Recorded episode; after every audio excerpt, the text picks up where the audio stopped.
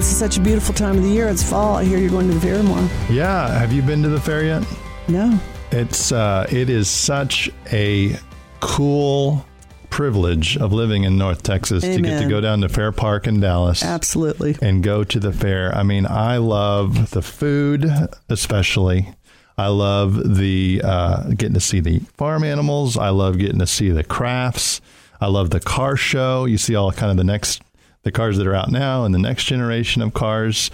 And then there's rides There if you, want to take that in. Well, you especially know? for your kids. I mean, they're going to Yeah. enjoy the kiddie rides. I you know. mean, I uh, I'm really excited about it. It's been actually been I think it's been a couple of years since we've gone. eh, Although I really intend to make it an annual thing because it's so much fun and it really kind of to me it kind of it kind of kicks off fall. Yeah. You know, it is fall to Yeah. me. The fair is fall, Right. And then. uh and then I'm an OU guy, and There OU beat Texas. All so right. the fair, there's always reminders about OU Texas or Texas OU for those of you and you know, as I was saying to our producer Vinos here, uh, we really do have a great fair. I'm, I've lived in several states, and it's lauded as one of the biggest and best. And I know for you, uh, seeing it through the eyes of your children is even going to bring another perspective this year. So that's really really yeah. cool. And and back to the Texas fans, you got a great young quarterback coming up there. So uh, I uh, I'm concerned. I think OU may may have a couple of losses on their horizon over the next few years as he matures. Yeah, I hate to bring this up, but are they still rated OU now with a Uh, couple they losses? are they fell off because They they, got upset by Iowa State, but um, uh, pulling it out against Texas, which Texas wasn't I don't think supposed to play that close because they weren't ranked, but Yeah. uh, that hurt him probably a little bit. But they're still in the mix because they only have one loss. so they could go to the playoffs still and They everything. still could. All They still could, well, I hope so for you. Although we talked about that on a podcast, we're not emotionally attached anymore to the degree where it upsets us, right? Don't hold it against me. I am a Dallas Cowboys fan and Texas Rangers fan. Yeah, so I, I am against me. too. I am too. I am too. All right. Oh, Army. Don't forget Army. Oh, yeah, Army. Army's number one. Army. That's my undergraduate. And your Army. wife's Baylor. Go Army beat Navy, and Yeah. my wife's Baylor. Yeah, so okay. I was asking my kids yesterday. Or I was asking my son, "Wh- "Who's your favorite team?" You know, trying Yeah. to get it to see if he's picked out one Trying to yet. goad your wife. And he said the red team. very so, good. Well, very a very good. politically correct Exactly. statement. I don't think he was trying to be, but No, I like that. All right. Well, Lance, the last couple of weeks, we have done some pretty intense radio shows on discipleship. And uh, this is really on my heart. Um, it's on my heart in the sense of uh, the elementary principles that are being talked about in the Word that create discipline. And I won't go into that today. Listen at totally transformed uh, if you want to hear former series from the radio show. But, you know, meditating on the word, spending time in the presence of the Lord, fasting, uh, making him Lord, seeking him first, spending time early in your day, walking in the things of the Spirit. This is what happens supposedly when you're saved. And I just, it's on my heart so much because I realize the strategy of the enemy to come in behind salvation and wound people uh, through the home, the church, and the school so that they are trying to self medicate and look to counterfeit offers of Satan to fulfill themselves and to alleviate the pain. I was listening to someone yesterday on, on a show that was in so much emotional pain that she would cut herself and considered taking scissors and stabbing at her eyes so she would not be able to see the atmosphere around her. And she actually said, When I feel physical pain, it relieves the inward pain. That's deep and that's real. So, we have been talking about that and the necessity of what those elements are. Go back and pick up those shows if you need to. Uh, today, we want to bring it home in a little bit different way, uh, in the sense that because we're disciples, we're passing on the baton to the next generation, to your kids, to our grandchildren, of either righteousness or not. Uh, you have a choice. I had a choice, even though I came from a very wounded past, to seek the Lord and and get healing, and and your dad, and continue to press in the Lord, so the generational sins and those things would not be passed down to you as much as possible. Um, but I had a choice. I had a choice to keep walking in those patterns. And we have that choice, even if we haven't had a great foundation. we have that choice if we have had a great foundation. And today we want to talk about some scriptures that verify that. You want to talk about some steps and principles on how you do that. And I just want to say one other thing. Um, I was telling you on the way out. Uh, I walked out of my house today and saw a load of elementary and secondary school kids getting on the bus and started weeping. Um, The reason was that, uh, as you explained it, since this is uh, still emotional for you, is that you just felt like those children were being really turned over to the enemy. Um, and this is not a condemnation at all uh, uh to anyone who sends their kids off to uh, to public school, because recognize that that's what a lot of people do, and some people uh, feel that they have to do that just even financially. But the fact of the matter is, is that the influence today in the public school is very anti-God. And kids today are being influenced in that way. And so, if that is your situation, you have to be ultra vigilant on the home front exactly. to be combating that. Yeah. Um, because it's a very real and very powerful influence in every child's life that goes to a public school where God is not allowed to uh, be talked about or engaged right. with. And such a change from the foundational schools of this nation. Public school and even secondary schools, they were Bible seminaries. Hale, uh, Harvard, Yale, all the original universities trained ministers originally. So we've gone so far. But you made a pretty profound comment back to me in the discussion. You said the home, church, and the school is a threefold cord and the Bible says a threefold cord is not easily broken. So, definitely a strategy of the enemy to weaken, dilute. Parents are not necessarily responsible. Uh, it's it's a systematic thing that you know has been a slow bleed through humanism and a lot of other things. But anyway, we want to continue to talk about today offsetting that and being the difference to our listening audience as parents, etc. We really want to talk about, and what I think we'll call this show is a captive audience. Okay. How do you take advantage of the captive audience that you have in your home? I've gotten it clear uh, that your children are your only true disciples. And we've maybe said that on the radio before.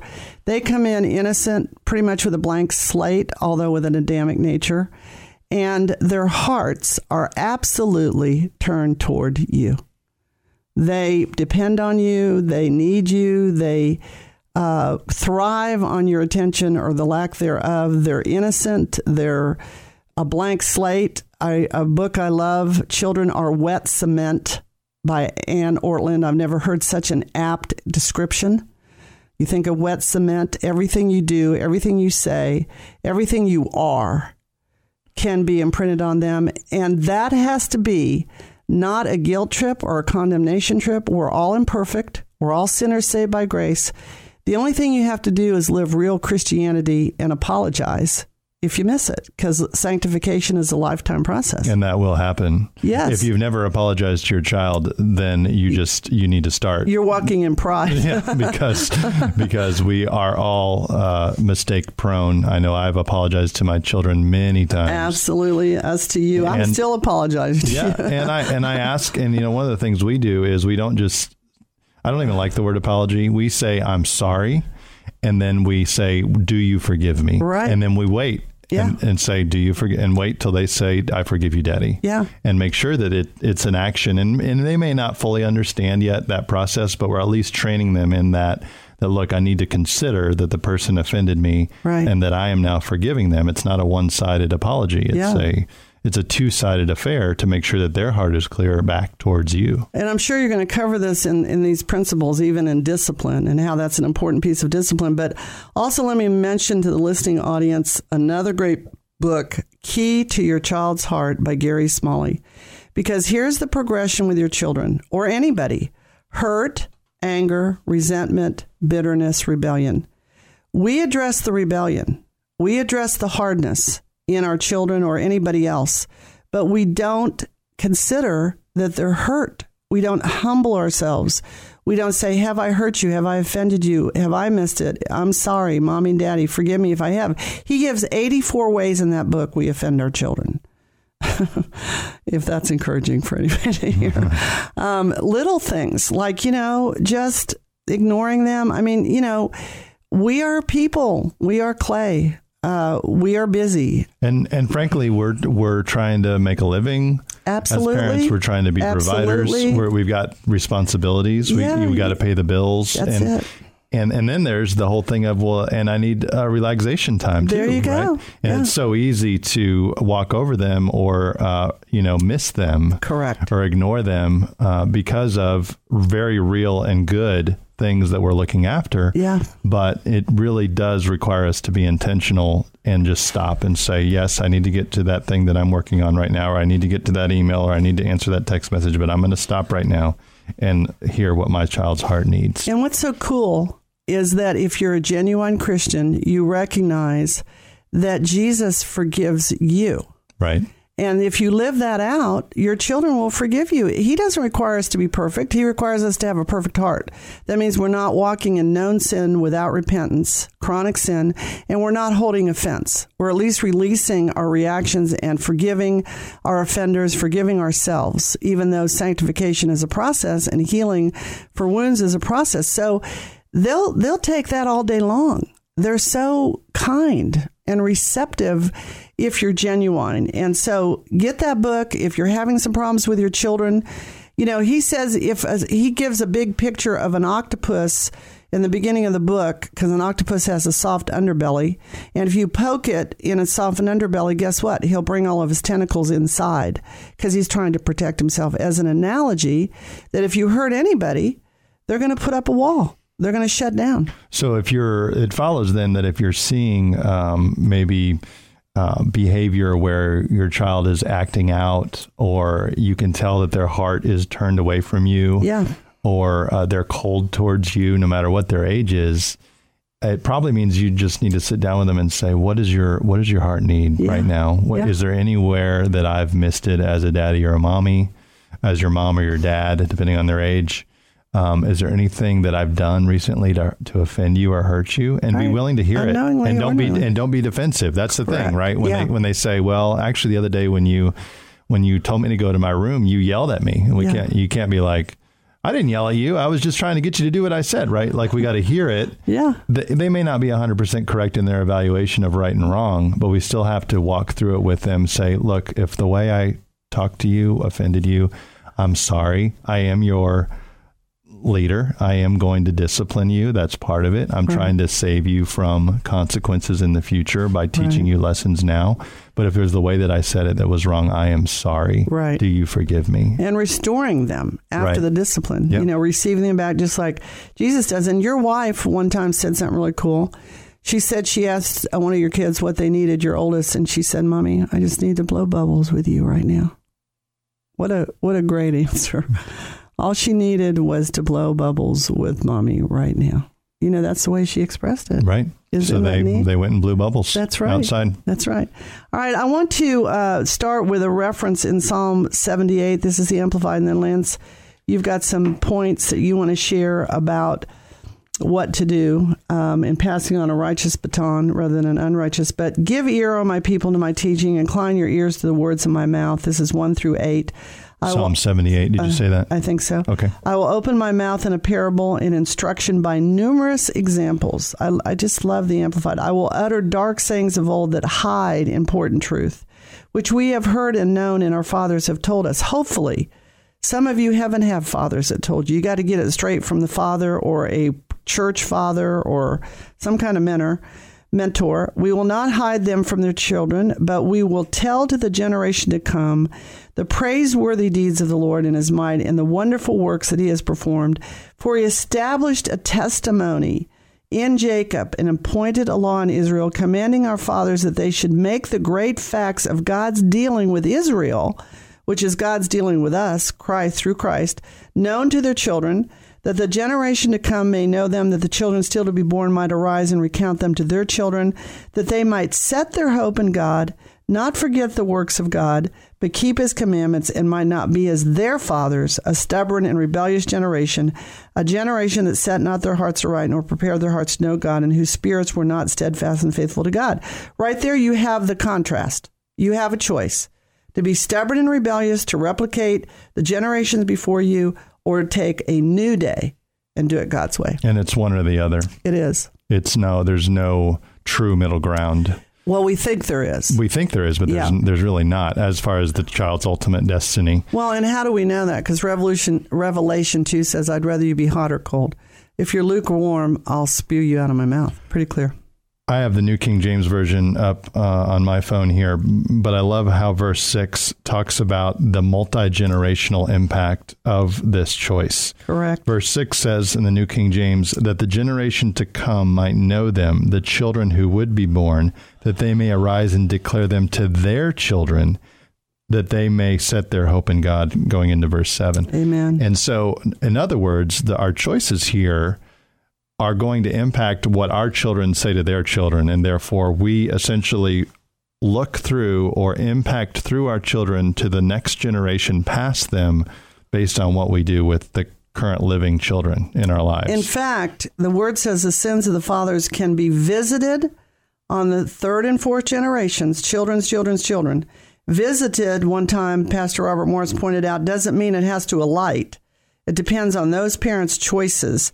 But righteousness by the fathers and mothers is to a thousand generations. That is like through to eternity, as far as I can see. yeah, I mean, if there was ever an opportunity to to engage in time travel, Yeah. real and truly. I mean, this is in, in some ways a way to do that as far as being to being able to reach into the future and impact people yet to be born. even when you're not here. today. I mean, is that like exciting? Yeah. What you live, what you do, what you say through your children can live on. And really, the captive audience here, like you said, is our children. They're captive because they live in your house. Correct. Right. Mm-hmm. And uh, you have access to them basically 24 hours a day. There you go. Minus times when they're at school or, or doing other activities. Right. But most significantly, you have access to them when they wake up. And when they go to sleep, Right. and then times in between. And so- Deuteronomy, right? yeah. Yeah. So, three things that you can do today to take advantage of the captive audience that you have in your home, uh, in your children. Number one, involve them in your devotional times. Uh, I think lots of times maybe we think about devotional times as okay i got to i got to get away with god and be by myself with god and while that is absolutely true we need undistracted times with the lord especially if you have young children, they don't know yet about any sort of invisible boundary around that devotional time, right? Right. So they'll come into the room and they'll jump on top of me, for example, uh, or you know they'll they'll just engage you in conversation right in the middle of prayer time, right? Yeah. And so Which could be annoying, but not if you see the real purpose. Right. If you right? see that, in fact, there is an opportunity to involve them in your devotional. Correct. To say, "Oh, honey, I'm actually I'm praying right now. Do you want to pray with me?" Yeah. And you know, they may say no. Yeah. Or they may then- run back away. Yeah. uh, But I just do it anyway. Yeah. And I say, "All right." And so I just go on with wherever I'm at in my praying. Um, sometimes I'll turn it, you know, and uh, pray for them specifically, so they hear me praying in their hearing Right. over them. Um, and if it's time to read the Bible, um, I'll read it with them. Uh, actually, this very morning, uh, I was having my devotional time in the living room. My son comes downstairs. He's three years old, and uh, you know he greets me, and I greeted him, and he he got on the couch with me, and um, you know I had in my mind that I was going to read the Bible, like you know, like chapters out of the Bible. Uh, according to my reading plan, but I thought, you know what I'm gonna do today? I'm just going to open up the Kids Bible app on my phone, and we're just gonna go through a, a Bible story or two. Cool. So we did. He wanted to do Daniel in the Lion's Den. Yep. So we did actually a different one than that first because he's read and heard Daniel in the Lion's Den many, many, many times. He loves it. Which that's another thing. You know, we have a tendency, I, I do, to say, "Oh, we've read that one a thousand times. Let's do something new." But remember, with children, Right. repetition is key. Absolutely. And if they've keyed in on a particular story and they want to read it over and over and over again, do it. Read it as many times as they want to. So anyway, we went to a different story, read that one, and then we came back and did Daniel in the Lion's Den. And I didn't read any, you know, quote unquote adult chapters of the mm-hmm. Bible this morning. I read kids' Bible stories. But for the opportunity I had to minister to his heart And then, you know, I can obviously get tons out of the stories that I read, even though it was in Maybe a kid's more cartoon form. sometimes. Maybe more. Yeah. I had a real, that, you know, that brings up an interesting point. The other day, reading my kid's Bible mm-hmm. To my child, I had a realization about the exchange of Barabbas for Jesus in front of Pontius Pilate that I had never put together before. I believe it. Absolutely. Because the kids' Bible brought out, you know, hey, did you know that this is a representation when the people chose for Barabbas, who was a criminal, Mm-hmm. to be released instead of Jesus, and to and the crowd chose Jesus to be crucified instead of Barabbas, who was, I believe, a murderer, right? Yeah. That it, the the way the kids' Bible put it is that that is a representation of that we are Barabbas. We are the murderer that should have been crucified, but Wow. Jesus Never was crucified And so You never That's thought of that either, right? No. But that was out of the kids' That's Bible. So anyway, I just thought that was cool. It's like, man, it doesn't matter. It's the Word of God on whatever level. But anyway, back to involving them in your devotion. I want to just say a couple so principles key. too about what you're saying. With children, things are caught. They're taught, but they're also caught. And what you just explained there is your son catching your consecration, your process, all that. You live it. You're living it. Number one, and then you know we have the saying. Uh, parents often say, "Do what I say, not what I do." It should be do what I do and say, but you're doing it. You know that means the world. You know for not just the Bible, but reading. Well, it really helps in a couple of years when uh, when we start, you know, saying with him, "Hey, you need to start having some times with the Lord." You know, uh, for him to have seen that, I think that'll only help. let him alone loving to, it. read Right. because you're reading. Right. Right. Okay. Number two, things you can do today. Number two is take advantage of captive audience times like car time. Oh, You know, car Yeah. time, it's really easy to flip on the radio, Yeah. right? When Yeah. your kids are in the back. right. It's easy to flip on the radio. It's easy to get lost in your own thoughts. It's easy to try to placate them with, you know, something on the TV screen or on your phone or whatever, or music. Um, but I think it's important to think about and be intentional about okay, in this car right now, we've got a 20 minute car ride. Let's engage them in at least a little bit of conversation about the Lord. You know, so I'll just really just start thinking about okay, what can we talk about? So the other day I just said, Caleb, he's my son. Did you know that Jesus is the Son of God? You know, very simple, like Yeah. something we all get and understand as adults, We but think. they're just getting, they're just starting to get Correct. it right. Yeah. And uh, I think I asked him, "Who is Jesus?" first, Yeah. and and listen to his response to see what he's picked up so far. Right. And uh, he didn't have it all right, No. you know. So it was an opportunity for me to say, you know, Jesus is God's son, and he then he started talking about. Remember, he's three. Yeah. He said, "Now there's there's Jesus and there's another Jesus or something like that." Yeah. I said, "No, there's only one Jesus." he's you know, and he's Yeah. a, so so it's an opportunity again with him as a captive audience to clear up any potential misunderstandings that you have when you're thinking with a a, a child's mind Yeah. Um, to pass on the the essential truths of the Word of God and what we need to know as believers. And who doesn't have the concept of the Trinity, three and one, one and three, is a strong is a deep concept. One time somebody said to me, explain it like an apple. You have the skin, you have the meat, you have the core. So they're individual persons, but they're all unique. I think it was Tony Evans said the other day. It's like a pretzel. You know, you have one pretzel, but you have three holes. Oh, that's you know? good. I didn't that was that. a good yeah, one too. that's a good one too. Yeah. Okay. All right, and then number three, again, three things you can do today to take advantage of the captive audience of your children in your home is to make bedtime significant. Yeah. And obviously, this varies with the age of your child. But at bedtime, you know, uh, hearts are open. Yeah. You know, I think that's probably the way God designed us. You know, we've lived a day of activities, we've uh-huh. had impacts from events and people. And at bedtime is the is really the could be the first time we're alone with our thoughts finally, right? Yeah. Within the 24 hours. And, and everything's not busy. Yep. Hopefully you're in bed. Right. Quiet room. So. And you know, lots of times I think as parents we're we're we're frazzled, we're tired, we just want to go sit on the couch and watch TV, and there's nothing wrong with that. We Right. need that time to relax. we do. but to camp out on bedtime, I think is so important, at Mm-hmm. least for a significant amount of time, be it ten or twenty minutes with our kids, to, if they're little, definitely be reading Bible stories to them on their level, to be praying with them before they go to sleep. And hey, kids aren't always uh, on board with with taking the time to pray, right? So Right. lots of times I'll say, "Do you want to pray?" No. Okay, so then I so I pray, and I'm praying most of the time. But again, they're hearing the model, Right. right? Of praying with them and praying over them. I think it's really important at bedtime to pray over their thoughts. We say most nights over them, for God has not given you a spirit of fear, but of power, love, and a sound mind. And sometimes I'll stop and I won't say sound mind, and I let them say sound mind.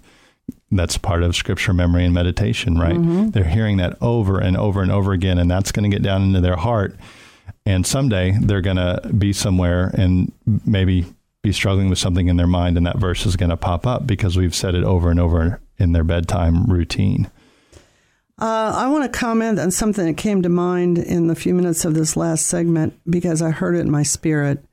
People are listening to us that are saying, I missed it, didn't do any of that stuff, wasn't around my kids, couldn't be around my kids, uh, didn't have a choice.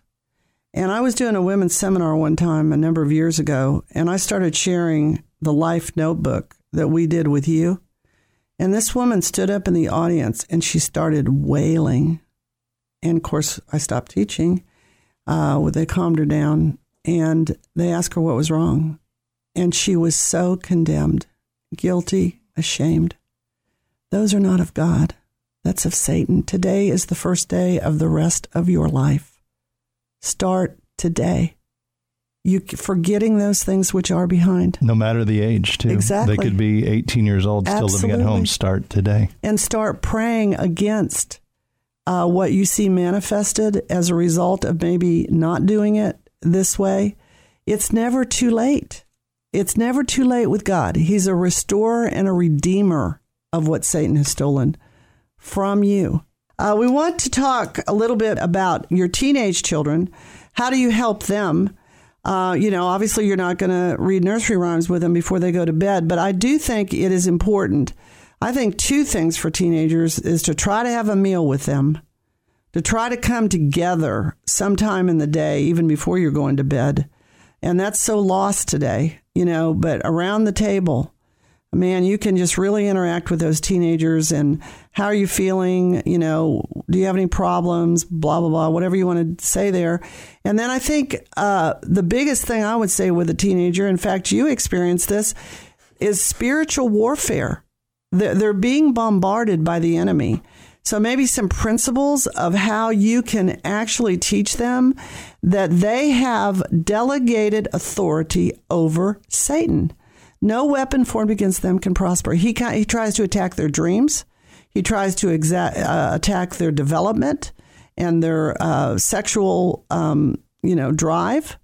He tries to taint and thwart and ruin anybody he can in any of those ways. And of course, in the 21st century, we've got the prevalency of all the ways to do it, right? Yeah, and he he wa- he messes with them intellectually Correct. with all the stuff about uh, gender confusion Yep. right now and Yep. uh, confusion about uh, sexual orientation and all that that they are being bar- bombarded with by their peers and their authorities, unfortunately, in the public setting. And I was talking to someone today, and I was exhorting her that's having a lot of trouble with her children.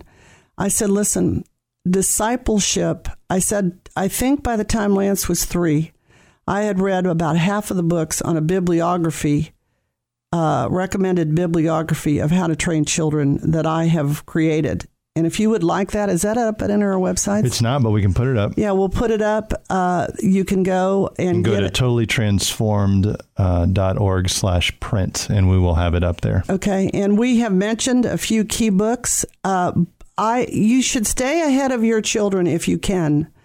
Uh, there's nothing that hasn't been written by Christians that is your problem, and I'm just saying that there's no sense in being uh, without knowledge. Without knowledge, my people perish, and you know it's hard to be disciplined in that realm. But I was just exhorting her listen, have you read my book? Have you read any of those books in the bibliography that you received a couple years ago? And it's hard. It's hard because we're busy. But, you know, parenting successfully and being married successfully is the two hardest things to do, but having babies and getting married are the two easiest things to do. But if you want to do it well, you have to study to show yourself approved, not only spending time with the Lord and in the Word, but great people have solved problems through seeking the Lord that you can read about. Uh, we want to say a little bit in this segment, this last segment, about Halloween because we're coming up on it, you know, in these dates. Um, again, this is something that, you know, I was born on October 30th. So, I mean, Halloween for me, going trick or treating was part of my birthday weekend. We went trick or treating and I got all this candy and then we celebrated my birthday. My parents were pastors. Obviously, they didn't know the uh, issues that can happen or are evident about Halloween. So we just wanted to mention a few of those. Yeah, and you know, there's a lot of opinions out there about Halloween, and it's usually centered around, well, can't you just have a good time? Yeah. Do you have to uh, look at the deeper meaning of everything? Yeah. And unfortunately, especially in the Halloween situation, you really must, in in my opinion, and I and I think it's uh, opinion based in truth because. And I was hearing the story about somebody who was a Satanist that got saved and was shocked that Christians celebrate Halloween, and it's not a an attack on fun. No. It's just that that night is a celebration of very demonic things and the hideous things that are taking place during that time.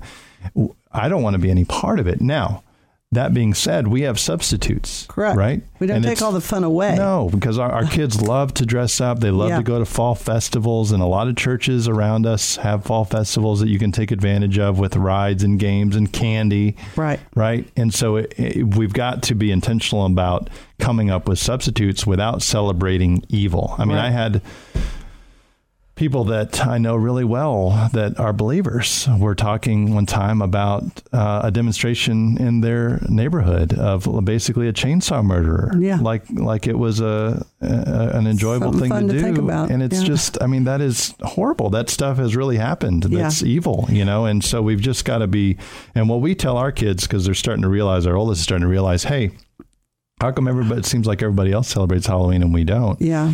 That look, Well, we, We- really do. We just don't celebrate it evilly. Yeah, Right. well, we Or don't celebrate Halloween. We we- celebrate We, fall have fun yeah, times yeah, at this at time that- of year, uh-huh.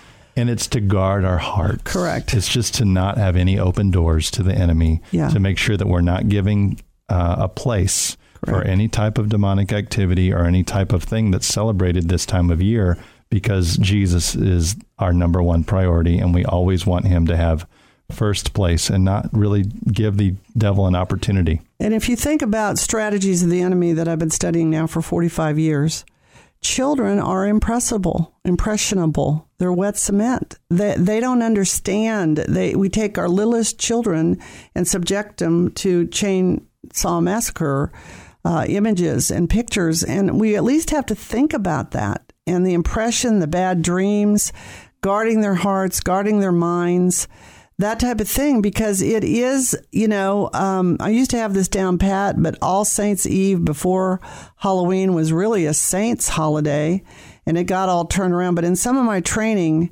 if i'm talking to anybody that has been involved in satanic ritualistic abuse it's literally uh, what is done that night is really what the old testament talks about sacrificing your children to baal and some of this stuff goes on in literally sacrificing children on the altar of Satan um, and figuratively serving him in ways that can really bring evil into your children's minds. So we're really just encouraging you today encouraging you today that this time of year to find substitutes for what happens this time of year, Yep. um, and keep it fun. Let's pray. Lord Jesus, I just pray this message will do more than just be a message. It'll be revelation, revelatory knowledge. We seal it to the hearts of our listeners. We pray that you'd multiply it, deepen it, lengthen it, widen it, make it clear, give interest to study it. And Lord, we pray for the children's children's children that we're training that will be part of the solution,